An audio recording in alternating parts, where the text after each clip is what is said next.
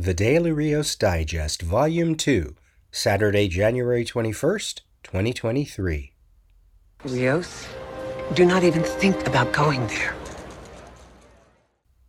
Hey, everybody, this is your host Peter with the 29th Digest of this second volume, covering Monday, January 16th through Friday, January 20th, 2023. Marvel Saga Monday, Part 15, taking a look at the 15th issue of the official history of the Marvel Universe. Peter Sanderson is your writer and researcher, cover by Keith Pollard and Al Williamson, featuring on the front cover Hawkeye and Wonder, Wonder Man. And the blurbs are inside the origins of the Avengers, Hawkeye and Wonder Man and we see them surrounded by a number of different little vignettes of their origins, uh, plus the X Men, the Blob, Spider Man's first battle with Daredevil, the origins of Kang the Conqueror, and the Scorpion. And on the back cover, we see Spider Man and Daredevil as the Ringmaster looks on, reimagined from the Ditko cover to Amazing Spider Man number 16, which will be reprinted inside the saga as well as the Avengers battling Kang, which is just an update of the Kirby Ayers cover to Avengers number 8. And then the last blurb, the Fantastic plus the Fantastic Four, Doctor Doom, Diablo, the Enchantress, the Executioner, the Swordman, the Swordsman, the Green Goblin, and much more. And we see Reed Richards and Doom engaging in a battle of wills, which we'll talk about later on in the saga.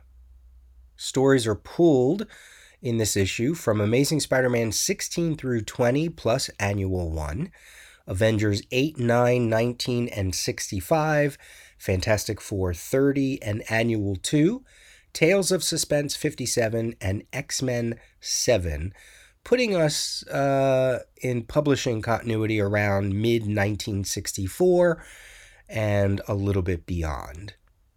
So, Marvel Saga 15, Book 15, entitled Avengers Abornin, which is kind of self explanatory. On the splash page, eh, this is a, uh, a new splash page, new artwork by Keith Pollard, based on the Jack Kirby Chic Stone art in Fantastic Four, number 30, and then pages 2 through 5 continue the Fantastic Four's first encounter with Diablo, which we ended the previous issue with. And you have uh, basically Diablo making promises that he can't keep to get Ben Grimm, the thing, on his side. And then Diablo starts amassing a huge fortune by promising immortality to the wealthy and yet boasting to the Fantastic Four that he can turn lead to gold. So you're sort of like, okay, what do you need all this money for? He eventually gets trapped back into the crypt where he was originally freed by the thing, and the saga states that he will be back. And next time around, he'll be uh, bringing the Dragon Man with him. Now, ultimately, as much as I like Diablo as a villain, I thought five pages for this one story seemed a bit much, but okay. I I don't know. Is Diablo that much of a major Fantastic Four?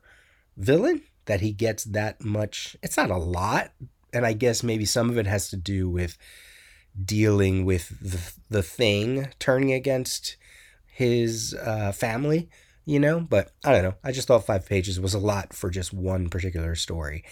Pages six through thirteen. We get a lengthy sequence, a, a rightfully lengthy sequence, to give us the origin of Hawkeye. I like that the saga is doing this in advance of his eventual membership as an Avenger to show that this event was happening, you know, obviously prior to Avengers 16. His first appearance was as part of like a carnival attraction on Coney Island. And then he gets upstaged by Iron Man and decides to become a costume adventurer himself. Um, he is called Hawkeye at the attraction, at the carnival. So part of me thought, oh, you know, I guess he doesn't really have that much of a secret identity. Um, his origin with his We get the rest of the origin with his brother, learning his skills from the swordsman. Uh, again, this is all as of 1987, right? He meets the Black Widow. He confronts Iron Man. He starts a love affair with the Black Widow. And the saga says that he'll be back eventually. Uh, it's a nice feature. It's a nice feature for what is building up to be the start of a secondary set of major characters within the Marvel Universe. Uh, you know, I think I, if you throw in Pietro, you know, Quicksilver and Scarlet Witch, and now you got Hawkeye and Wonder Man, they're obviously building up uh, the back half of the Marvel saga to Avengers 16 and beyond. Pages 14 through 16, we get the first meeting of Spider Man and Daredevil as they go up against the Ringmaster and the Circus of Crime, who got his fair share of appearances in the saga so far.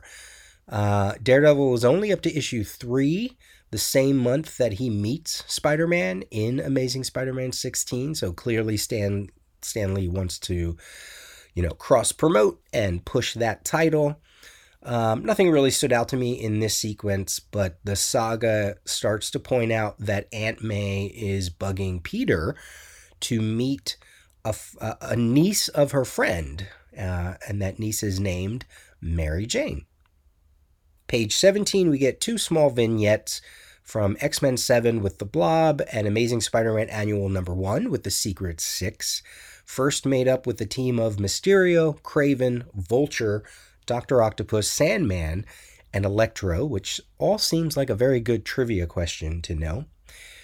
Pages 18 through 21, uh, surprisingly, only four pages to cover the first appearance of Kang from Avengers number 8, although we have seen him previously when the saga talked about Rama-Tut and the Fantastic Four and they threw in some origin bits with Rama-Tut, Scarlet Centurion, Kang, Immortus, and we're just picking it up here as well. The saga starts off by saying this about Kang. This is the man who may well be the greatest of the Avengers' recurring nemesis.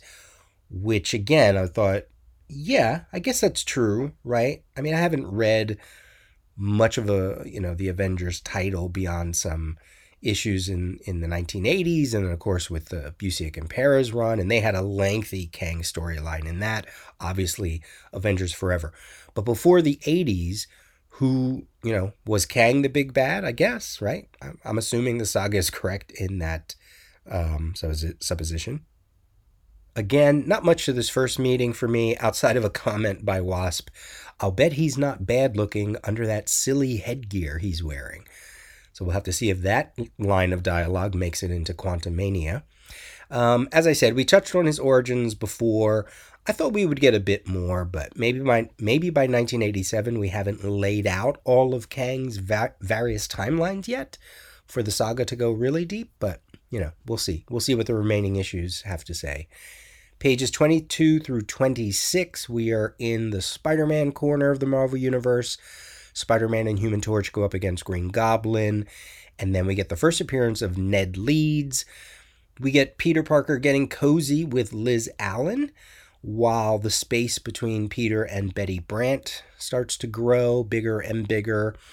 We get the creation of the new Scorpion, a monster created by J. Jonah Jameson to defeat Spider Man. So, of course, that comes back to bite Jonah in the butt because um, at the end of this first clash, Spider Man has to save Jonah from his own creation. And then the saga states that one day Jonah will confess that he created the scorpion and then resign as the Daily Bugle editor in chief. And that all happened, I believe, in the 80s because it was Hobgoblin who was threatening Jonah with that information. Pages 28 through 30 from the pages of Fantastic Four Annual 2, we get another matchup between the Fantastic Four and Doctor Doom, this time taking place within the first appearance of Latveria. Now, we visited Latveria um, and visited information from this annual previously in the saga when they were, you know, dipping into all of Doom's origin stuff. But in publishing continuity, uh, Fantastic Four Annual 2 is the annual that gives Doom his home. And just like on the back cover, Reed and Doom decide to have a battle of wills using a device called the encephalogun. And the winner with the strongest will will send the other one to limbo. So Reed manages to drink, uh, trick Doom into thinking that he's that Doom has won, but the saga states definitively here Richards has clearly proved which of the two has the stronger will. Wow. Pages 27 through and pages 27, 30 through 32, we wrap up the issue back at the Avengers with the Masters of Evil and the origin and creation of the new Wonder Man. This is the first appearance of Simon Williams. His origin doesn't need as many pages as, as Hawkeye. You know, it's not that terribly complex. Uh, he was basically created and roped in by the Enchantress and Zemo and given power so that he could stand toe to toe with each member of the Avengers.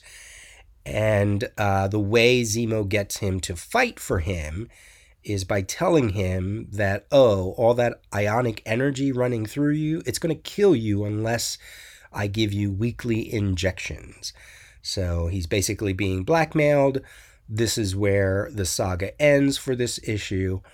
And on the inside back cover, they show a few random covers of some of the comics that they feature in the saga. So they have the cover to Avengers 9, where it says Marvel proudly introduces Wonder Man, the newest, most dynamic surprise character from the world famous House of Ideas.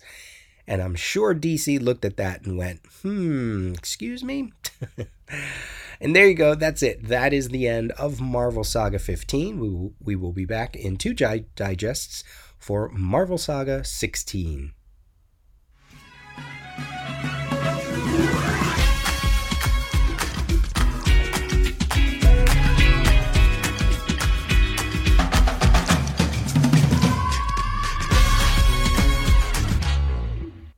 Trailer Tuesday. I'm surprised I'm doing another one of these segments so soon, but I had to because there was a trailer that is uh, teased by that music that threw me completely off guard. And I thought, oh my God, I got to talk about that. So I got to find other things to talk about as well. So, just a handful of trailer reactions here, starting with Ant Man and the Wasp Quantumania, which we've had some trailers before, I think. Uh, this is the one that uh, you know dropped recently, um, giving us our best look yet at this movie that is coming out February seventeenth. Um, it's epic. It really is epic. I have to say, watching this trailer, I was like, "Wow!" I just hope it stays epic, right? Like I hope when we watch the movie that it doesn't I know it's going to be it's going to have comedic elements because it's an Ant-Man movie. Um, but I don't want them to go to the quantum worlds and the locations and meet all these new, various, strange alien beings. And then all of a sudden, all of the aliens are kind of like goofy the way they do in Guardians of the Galaxy, right? Like, I don't want Guardians of the Galaxy in the quantum verse, in the microverse. Like, I, I hope there's some differences there. Um, I want the aliens to be bizarre and I want culture shock. And clear, clearly, we want to see the rise of Kang's empire, the rise of his destiny. But I don't want it on the backs of everybody being dumb. You know, I'm done with that. Um, there could be a lot of connections here. I think this movie is um, right up there with something like, say, Captain America Civil War where it's it's basically this uh, i mean captain america civil war was basically avengers what 2.5 or something like that. I don't expect expect this to be an avengers movie but certainly in a narrative sense it's going to kick off a lot. Um, it i assume it's going to have ties with eternals and shang-chi and ms. Marvel. You know let's just bring it all in. One of the things i really liked messing with both the Ant-Man thing and, you know, with the quantum universe, all of these visuals of Ant-Man separating himself and then it looks like at the one point that he is standing on top of a pile of ants, which is something we've, you know, we've been seeing him do, especially in the first movie. But they're not ants, they are ant mans, which totally makes sense if you're in a quantum realm, right? Um, that's what I want to see. I want to see all these possibilities, his powers manifesting in odd ways, just like Doctor Strange Multiverse of Madness, right? Like when they were zooming through all the different multiverses, show us what this quantum universe can do, how it's going to mean something for the later movies, and bring in all these comic book visuals that that you can elevate because it is a movie, right? Don't be limited. And then of course, you know, Mother Bleeping Kang, Jonathan Majors. Man, you know, I keep coming back to Lovecraft Country and how good that show was and how it made me really appreciate that actors like Jurnee Smollett and Jonathan Majors that they can act because that show had a range of emotions and all these odd situations, sometimes real world, sometimes fantasy, you know, they were put through so much, sometimes horror. And um, as I was watching them and what they had to go through, both acting wise, physical wise, emotionality wise, I just kept thinking, man, these are actors, right? I mean, I know a lot of people are going to discover Jonathan Majors because of uh, Quantumania. I'm just glad that I got to see him do some stuff prior to this um, because then I know what he can do, you know.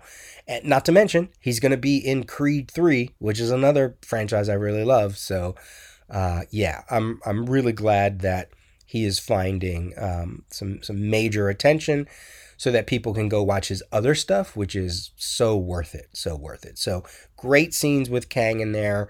Looking forward to it. Hope they, you know, I know they're going to find a way to make him different from Thanos, uh, and it should be fun.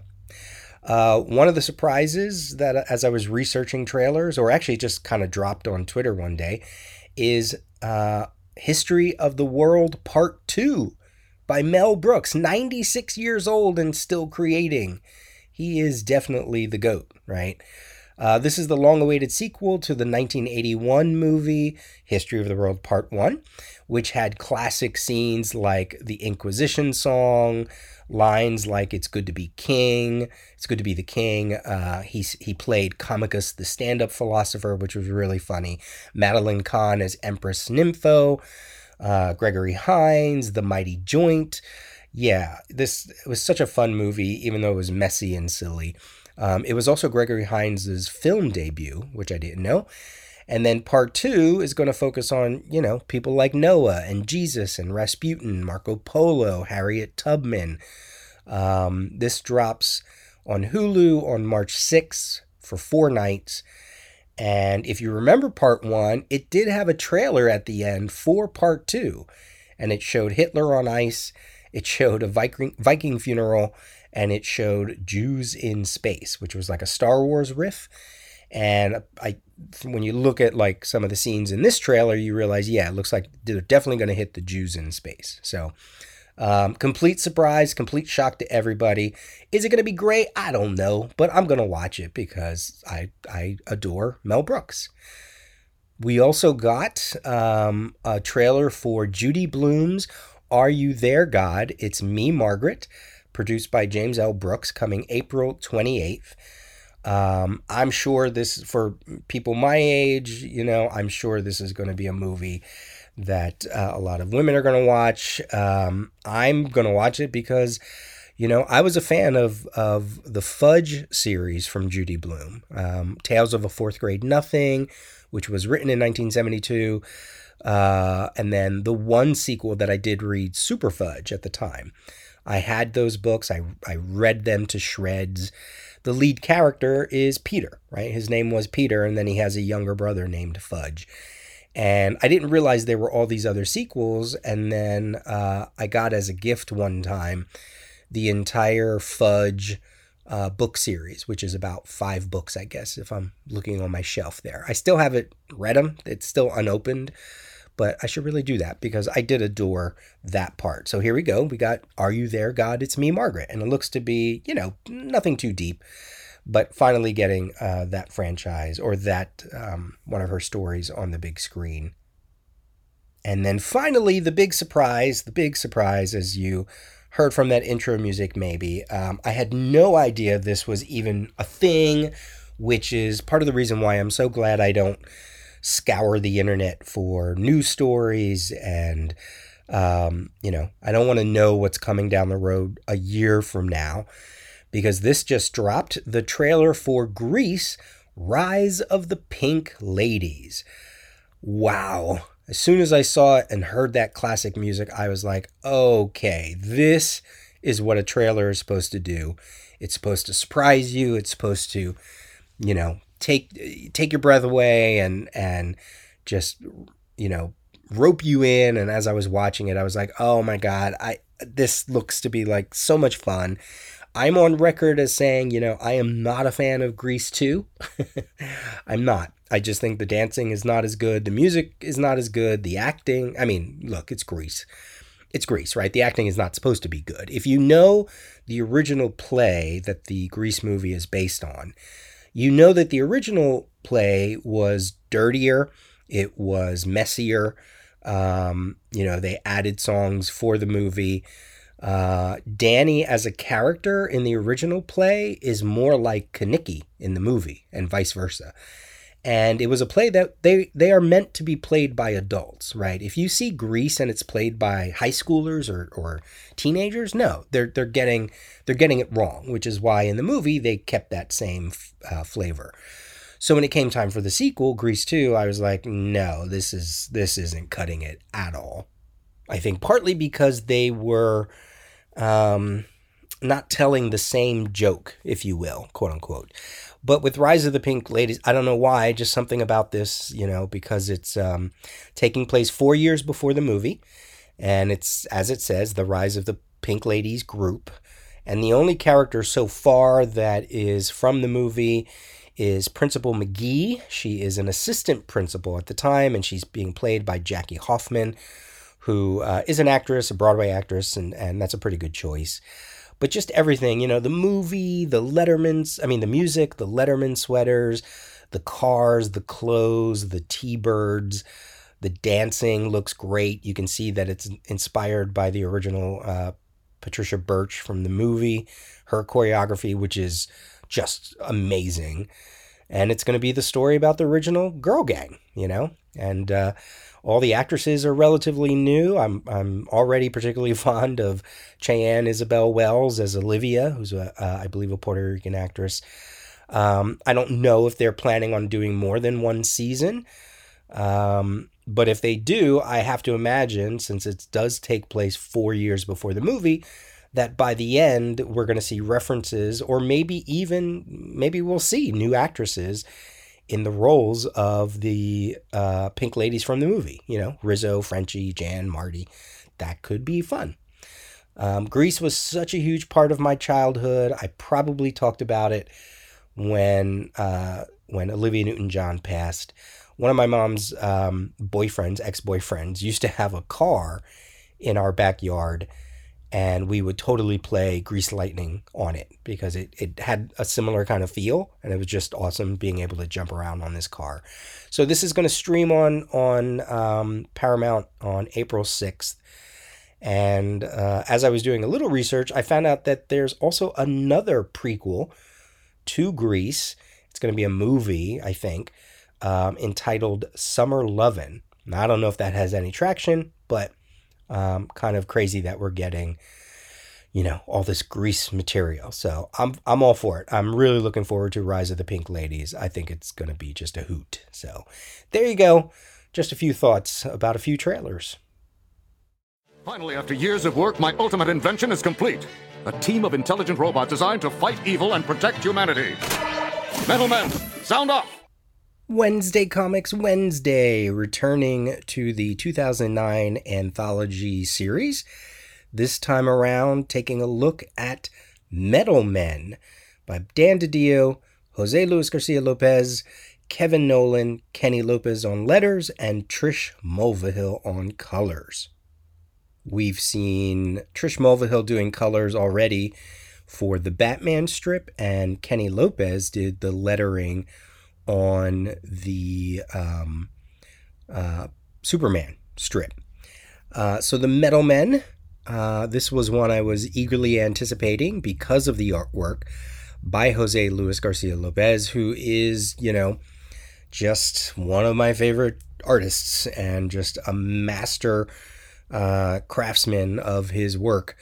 And I have to say, he did not disappoint. I thoroughly enjoyed this series. Um, so much to the point that I didn't even research any kind of like interviews for anything. I just read it and I feel like the strip just speaks for him for itself. I mean, when you have someone like Jose Luis Garcia Lopez on the artwork, um, he just knows how to elevate the plot. He just knows how to elevate storytelling, and the plot is very simple. It's just the metal men get caught up while they're at a bank in a in a um, bank robbery that turns out to be a little bit more than that, and then eventually they fight chemo chemo, and and then that's it, you know. And but it's within the details that this story really really shines, and um, I expected the dialogue to be kind of fun and silly and a little bit throwback to you know their silver age appearances and that's what you get it is such a good series such a good strip and like I said, the artwork is phenomenal. So I have so many notes based on on the art. So let's just go through strip by strip. Strip one, field trip. Uh, like I said, they're at a bank to study the American banking system. Um, the bank gets robbed, and uh, you know they manage to overthrow the criminals. Uh, but in this strip, there seems to be someone waiting around in a trench coat and a top hat that's just kind of watching everything. And uh, you know, you you probably would miss it unless you you really look at the details, but it's there, which is fantastic. So uh, the setup is right here in this first strip, and then you dig into the joy that is Garcia Lopez's art. And um, it, this is already up there, even from this very first strip with the Allreds doing the Metamorpho strip because there's just so much to look at, you know. And when I was doing research for Paul Pope for the Strange Adventure strip, he was talking about the Sunday funny Sunday funnies and how the artwork was meant to be poured over and you know it was highly detailed. Well, that's what this strip is doing. So um, right off the bat, you know, you get a a series of headshots under the masthead, and those headshots line up perfectly with the second panel where you actually see the metal men in civilian clothing. So from left to right, you got gold, iron, lead, tin, mercury, and platinum. And what I love about the their design is Garcia Lopez has put them into kind of like 60s wear, right? With fun patterns and it makes them look out of place, which is amazing. And there's such amazing storytelling. So, Platinum, looking like Goldie Hawn, her hair is platinum, right? Platinum blonde. Uh, you have Lead dressed up as someone who you might find in Haight Ashbury in the 60s. Uh, Tin I, I swear Tin is dressed like Austin Powers. Get it? Austin Powers. You know, he's got the ruffles, he's got the boots, he's got the blue coloring. And I, I feel like that's such a character thing because if they were like, all right, let's dress like let's dress like they did in the 60s, Tin would be the one to to kind of look at a fictional character and mimic it instead of looking at like reality. I just think it works. It's such great storytelling. Um, you have Mercury looking like, well, it's not quite in the time period, but he looks kind of like Donald Sutherland out of the invasion of the body snatchers. He has a little peace sign around his neck. I can't quite figure out if gold in all of his yellow suit is that supposed to be like from Goldfinger? Iron looks almost like he could be Burt Reynolds. Uh, I'm not quite sure about that costuming. But everybody in the bank is looking at them, and there's such amazing storytelling going on in the background where you have like one bank worker in glasses and a bun in her hair. She's walking to the information desk, but she's looking at the metal men and smiling. And then when the crooks come in, she's crouching right where she would be if you, you know, if you progress the scene from one panel to the next, as sequential art is supposed to do, hence the name sequential. Um, in the one panel early on, there's a young man on the phone. He's also looking at the metal man. And then in the next panel, he's walking behind them on the other side of the barrier. And then when the cops or when the criminals come in, he's crouching at the info desk right where he would have walked in, walked to, you know. You can also follow this little boy in a Superman shirt with his mother in panel 1, and then in panel 2 they go like around the other way of the of the information desk and a security guard pats his head. Then the criminals break in and then the boy is in the mother's arms reacting and they are in the exact position they would be if they were walking towards the front door. So just all and that's not even, you know, there's more, but all of that is just from strip number 1. Like I wrote all of these notes and I was like, "Oh my god." Right down to so when the criminals go into the vault, um the metal men want to fight and gold disappears and he goes into the vault. He becomes the gold bars that they try to steal. And you see his face on a gold bar but you see his little hands down at the bottom because he's you know trying to make himself into a little bar and it's so cute. Um, and it's such a great attention to detail. So strip two it's all elementary. Get it? Elementary elements right? We're going to get some puns with all of these titles. It's the metal men versus the crooks. That shadowy figure is still looking on, and they all crack little puns along the way while they're fighting. You know, things like, looks like it's time for me to set a new gold standard, and this is one iron that presses more than clothes. You know, it's silly. It's fun and silly.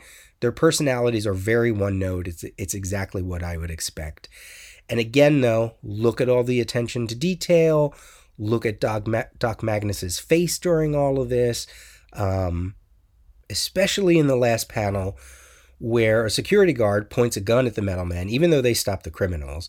And take a look at Doc's face.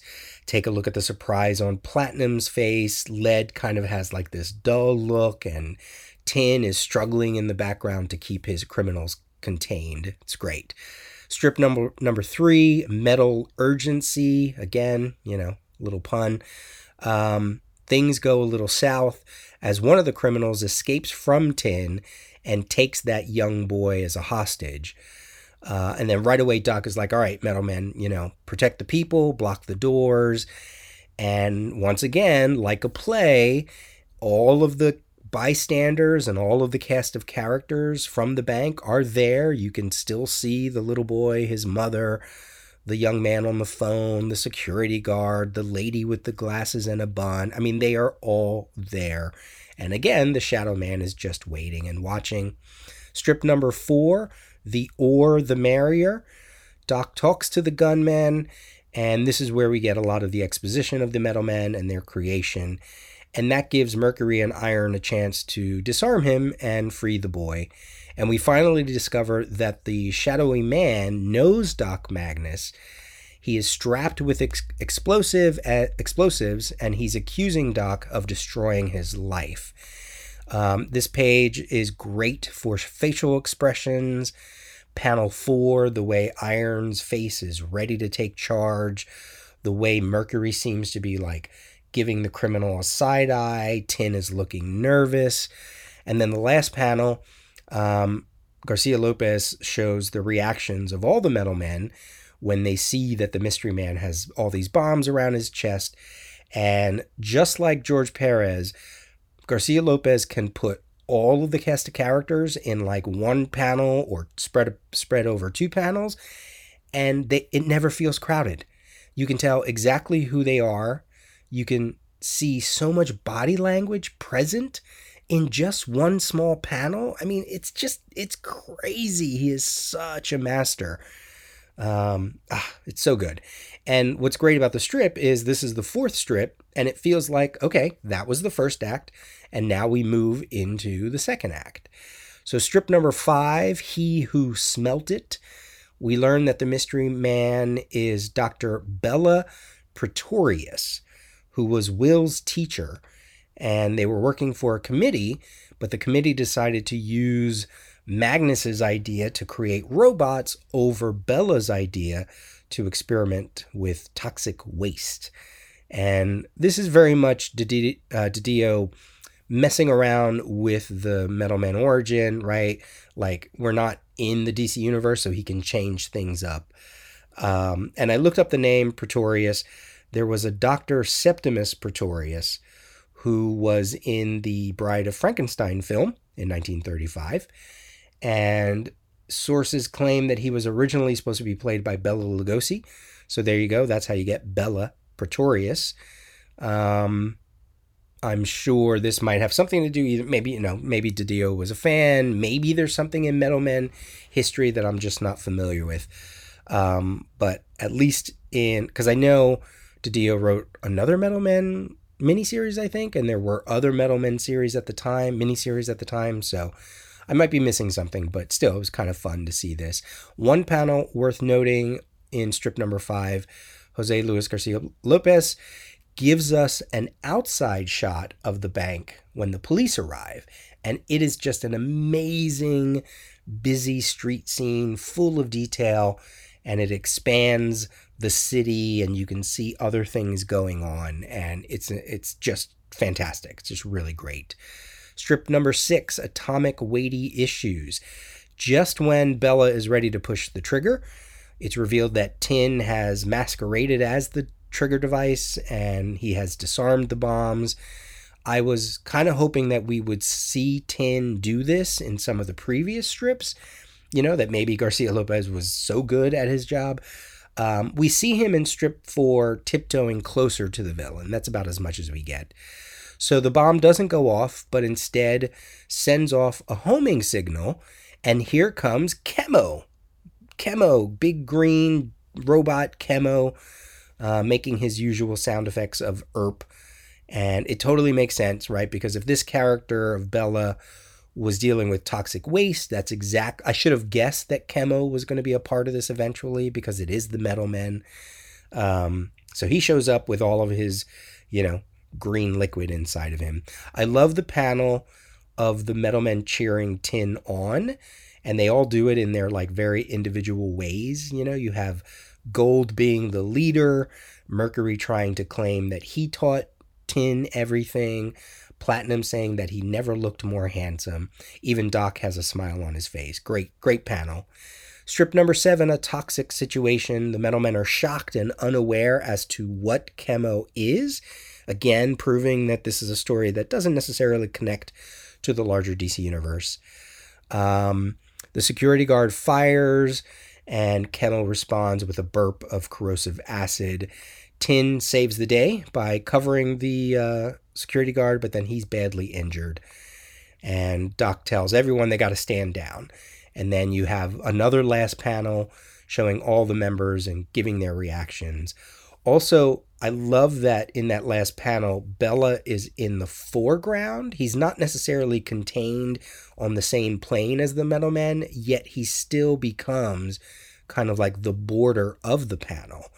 And Garcia Lopez has done this before where he's sticking with a fairly, you know, structured um, panel layout. It doesn't quite go big and broad like like the strip like this format could allow but what he's so great at is he might have a whole bunch of um, panels that have borders, but then he's very good about putting little headshots and little bust shots in between the panels in empty space to make it look designy to just show what a brilliant craftsman he is. And that's what's going on here on that last um, panel. Strip number eight perils from the periodic table Things escalate as Iron forms a wrecking ball and tries to attack Chemo, but he puts a crack in him, leading Bella to exclaim that now Chemo is going to go nuclear and take the entire city with him.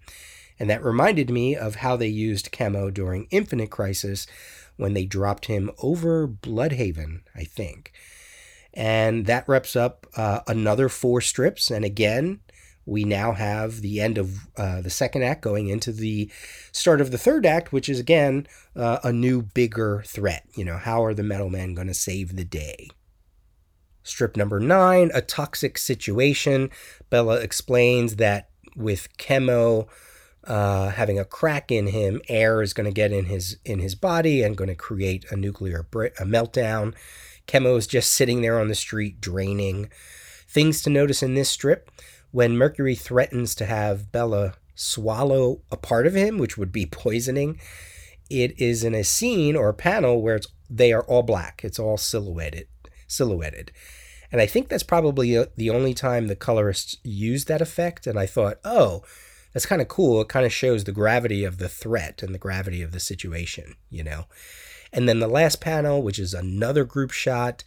Um, I don't know why, but seeing Magnus's pipe in his jacket pocket just makes me happy. Strip 10, The Metal of a Man.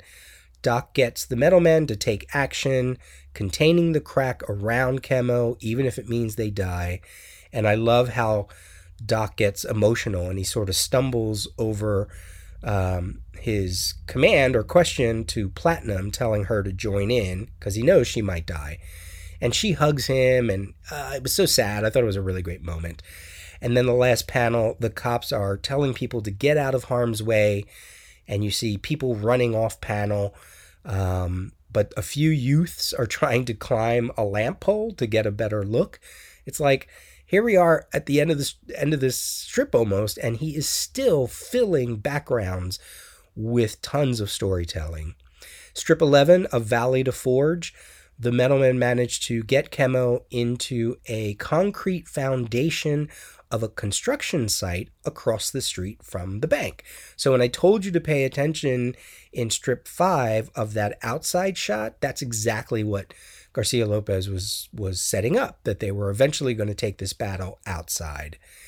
When Iron comes to save them because he had been knocked out earlier, he has rust on his shoulder from where Chemo's acids touched him, and they all push Chemo into the foundation and it explodes. And I'm like, okay, do they survive?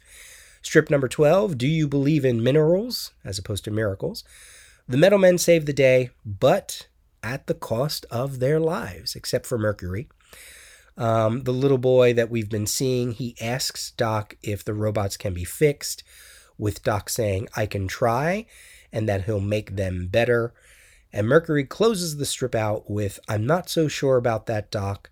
After all, how can you improve on perfection? And we see the faces of the fallen metal men in the smoke rising from the foundation.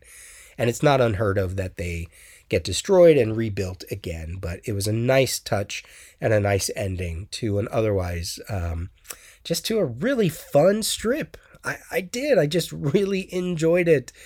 Um, it is bright. It is colorful. There's so much to look at. The cast of characters all get their their moment in the sun, including the bystanders.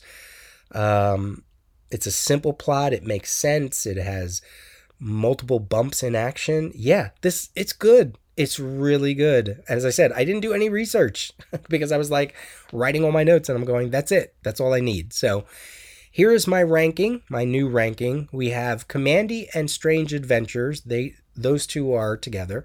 And now we have Metamorpho and Metal Men together. And the four of them are right up there up top you know, I know it's probably a personal preference. Someone might read this strip and not come away with the joy that I did, but I'm I'm throwing it up there. Those those are my top four: Kamandi, Strange Adventures, Metamorpho, and Metal Man. Then you have Batman and Deadman tied, Supergirl, Green Lantern, and Superman tied, and down at the bottom you have Teen Titans. Next up in Wednesday Comics, in another three digests, we will go to the Wonder Woman strip by Ben Caldwell. Before we leave, here are your recommendations for the week of January 18th, starting with from Zombie Love Studios, Blacula, Return of the King graphic novel for $19.99 by the creative team of Philadelphia, Rodney Barnes and Jason Shawn Alexander, to which right away I'm like, oh yeah, I got to take a look at that. Boom Studios, we have another Dune uh, maxi series, 12 issues, Dune House Harkonnen number one for $4.99. Brian Herbert, Kevin J. Anderson, Michael Shelf- Shelfer, Raymond Swanland does your cover. This is the second official prequel to Dune in comic book form. So uh, go and check that out. From Fair Square Comics, Noir is the New Black presents Watson and Holmes, Volume 1 for $25. Karl Bollers, Rick Leonardi, Larry Stroman, Paul Mendoza, Khary Randolph on color or covers. Um, this is basically reinventing the classic detective team of Sherlock, uh, Sherlock, John Watson, and Sherlock Holmes, done in the noir is the new black style. From Marvel, we have The Wasp, one of four for $3.99 by Al Ewing and Nia and Cassia, Tom Reilly. This is a follow up to the anniversary miniseries that featured Ant Man, which was so good. So I have to imagine, once again, Al Ewing, quickly becoming one of my favorite authors for Marvel, uh, is going to put a spin on everything with um, Janet Van Dyne and Nadia and all the wasps. So looking forward to that. And finally, this week, Nightwing 100, Tom Taylor, Bruno Redondo. Uh, we also have Scott McDaniel on art. We have Rick Leonardi on art and others as well.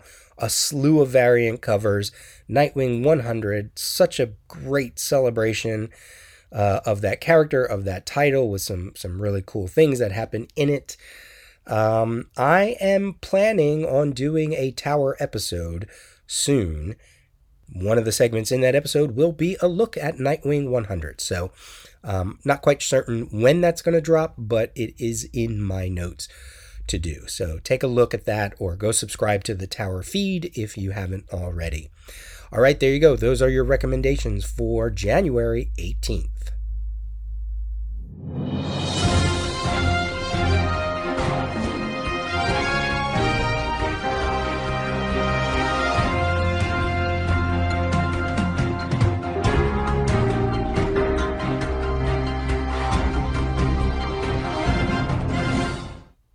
Well, we've had a few noteworthy news things, news items drop over the past couple weeks, uh, circling around comics.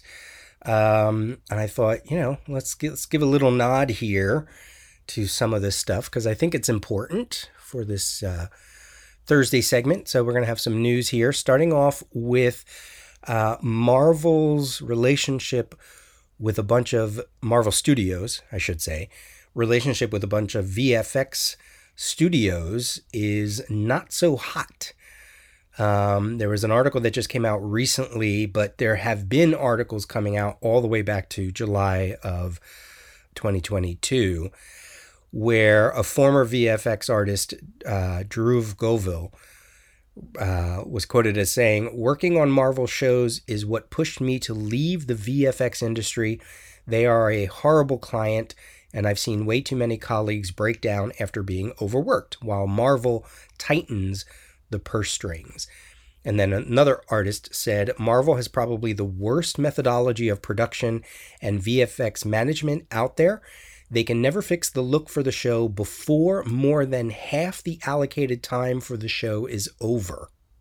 The artists working on Marvel shows are definitely not paid equivalent to the amount of work they put in, the charm of working on a Marvel movie is way overrated now, and I would rather be happy working on a TV series after decades of this. Not quite sure what he means by decades. Um, well, uh, yeah, okay, yeah, maybe it is decades. You know, maybe maybe we're trying to think too much about the current crop of Marvel movies, but you know they do go back uh, beyond 2008. Um, and remember, all this stuff is not coming out of just regular news sites. This is coming out of legit movie trade news websites, um, Variety, and other places. So this is all legit stuff. And I fully understand that, you know, if if 10, 20 VFX artists give up their position, there are probably hundreds, maybe thousands more who will gladly give up some of their value to have the experience of working with Marvel because that's just the way it is, you know. Um, let's see, we have a Georgia based VFX worker opening up and accusing Marvel of having an alleged blacklist, noting that it's a common thing that comes up. And the worker revealed that the biggest way to get on the blacklist is to leave a show early for any reason. The blacklist is very talked about. I don't know anyone that's seen it for real, but it's a common thing that comes up whenever effects people talk together. If you do X, Y, or Z, Marvel will blacklist you and you won't be working for them again. The biggest way to get on the blacklist is to leave the show early.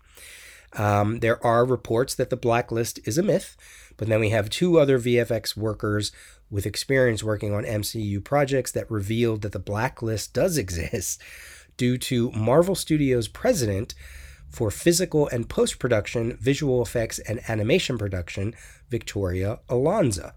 Alonso. So um, there's a Vancouver based tech who vowed never to work for Marvel again, explaining why Alonso is known in the in- industry as a kingmaker.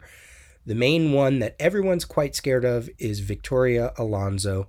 Uh, she is known in the industry as a kingmaker. If she likes you, you are going to work and move up in the industry. If you have pissed her off in any way, you're going to get frozen out. A senior animator in Marvel Studios Animation, which Alonso heads, shared that the mini studio suffers under its impossible deadline structure by saying, We're in house, we're paid well. I do feel like we're padded by money, but it doesn't change the fact that they're asking for things that can't be done. And, you know, I know there's talk of uh, Marvel creating their own VFX uh, company in house, which is par for the course for Disney, right? Bring everything in on, you know, under one roof. So, you know, this is just a small sampling of these articles. And when people say that they have problems with some of the special effects, like the way She Hulk looks or messy scenes in some of their movies, you know, I tend to believe them because there is all this stuff going on in the background. In comic book news, Aftershock took quite a beating uh, this past couple weeks. So we had a bunch of creators calling them out for non payment. This is dating back months, some of their non payment, some of the non payment going back a year or more. The company stated the truth of the matter is that the company is addressing late payments as outstanding funds owed to the company come in. They are not, there are no non payments, which is kind of like company speak, if you ask me. Everyone who is owed money will be paid. We recognize our obligations and consider creator compensation our number one priority. We apologize for this situation and are making our best efforts to rectify it as quickly as possible. But then, just a week later, Aftershock filed for bankruptcy in the state of California. Apparently, that was a decision that was going on as early as September before any of this dropped. Um, and then there were they were quoted again the intent of this decisive action among other considerations is to allow the company to maintain operations in the ordinary course including but not limited to paying employees and continuing existing benefit programs upholding and following through on commitments to contracted creators, as well as vendors who supply goods and services related to marketing, merchandising, and advertising. Aftershock will continue to operate, publish, and market comic books and graphic novels to supply to direct market retailers and mass accounts through its distributors in accordance with all federal, state, and local guidelines. There's been some really great reporting on this as well if you want to, you know, do some more um, research into that. Uh, Aftershock was always something I don't know. I I don't know if I've ever even read anything from Aftershock, um, but their output was quite extensive. So if they're not getting returns on their investment, um, I can see where creators would not be happy, especially freelance, right? As a freelancer myself for many, many years, this is something I always struggle with too, you know, where people want to pay you in split payments, you know, oh, we'll pay you at the start of the process and then we'll pay you at the end of the process three months later. And it's like, nah, that's not quite how it works. Um, all right, what else do we have here? Um, the Eisner judges were announced for 2023. and there is not a non white person among them. So we have six judges, all of them from one demographic. Um, it says here the judges are selected to represent all aspects of the comics industry, including creators, retailers, academic historians, journalists, and fans, but apparently, you know, not outside any kind of like major representation. So this is the Eisner saying, oh, you know, we wanted to represent all aspects of the comics industry, and all the aspects of the comics industry is white. So that was very disappointing because, you know, they're just not going to have they're not going to have the same eye on things as as they would if they would just, you know, mix things up a little bit. So that was very disappointing. Very disappointing. Not that I hold the Eisners too much value anymore. There's been enough shenanigans and there's been enough um just some crazy decisions that you can tell are more so that they diversify the awards um, with but yet the judges are, not diversified. So there you go. All right let's end this segment with some better news. There is going to be a final pacesetter magazine pacesetter magazine with by publisher tony lawrence uh, and editor marcus mebes. This is the george perez fanzine that has been going around. Uh, let's see, what did we get? The last issue, I think, was issue 16, so this might be issue 17. And they say here, Dear friends, we would like to invite you to be involved in the final issue of Pacesetter, the George Perez magazine. This issue is a tribute to George, with pre- proceeds going to Hero Initiative, the cause that George was a great supporter of. You are invited to contribute art, photos, a written tribute, or all of the above. What did George mean to you? How were you associated with him? What do you remember most about George? Please email your responses to Tony Lawrence at tlawrencep at yahoo.com and copy Marcus Mebes at barringer at gmail.com. Deadline for submissions April 15th, 2023. Thank you for, for your support and for being a part of something big. And the other reason I noticed this was because artist Luciano Vecchio was drawing on Instagram um, a group shot of the new Teen Titans. And I was like, oh, what's this for? And then he says, this is for the new Pacesetter magazine. And I was like, wait, what? I thought we were done. So, um, yeah, Pacesetter, uh, let's see. They were being sold through lulu.com and I think Lulu got like a cease and desist letter from DC. Um, and um, Tony Lawrence was like, okay, well, then that's it. You know, I pour my blood, sweat, and tears into this magazine. And if DC is going to be a jerk about it, I'm not going to do any more. But we're going to get one more, which is fantastic. So I will continue to update you on that. There you go. A little bit of news for this week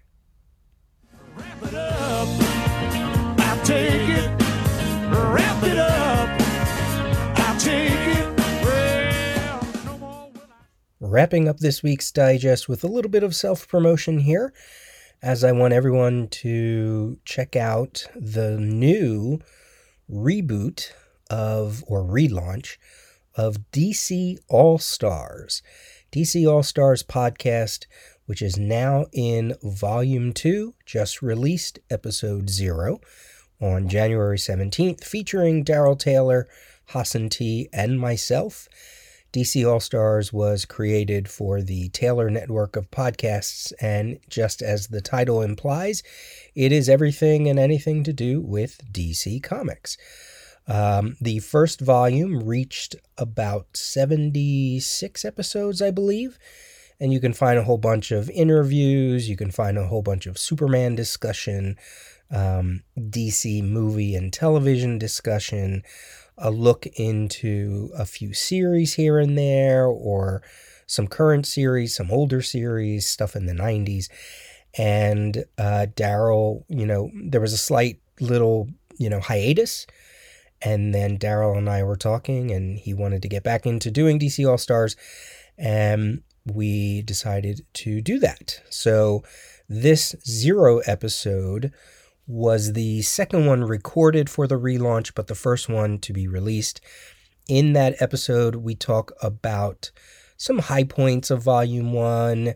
We talk about plans for Volume 2, and we go into our anticipations for Dawn of DC.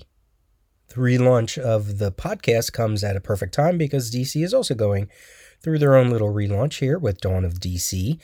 Um, so we talk about that, and then we also go into the future of DC movies as well. I mentioned that this was the second episode we recorded. Daryl and I had have already recorded episode one, which is a look at Wildstorm and the relaunch of Wildstorm and Wildcats and the Wildstorm 30th anniversary one shot. So that'll be out, you know, within a week or so. So yeah, DC All Stars.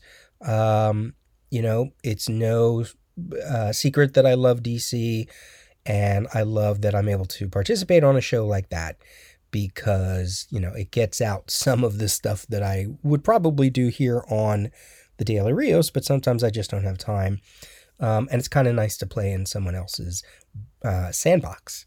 And then I think uh, another episode down the road that we're going to do is a Superman status quo kind of episode, also leading into Dawn of DC. And a lot of it was kicked off because both Daryl and I are reading a lot on the DC app, specifically the Ultra tier. So it's a way to stay current on DC books uh, and have uh, some fun casual conversation. So give it a look, DC All Stars. You can do a search or you can find it on, uh, you know, your podcast catchers.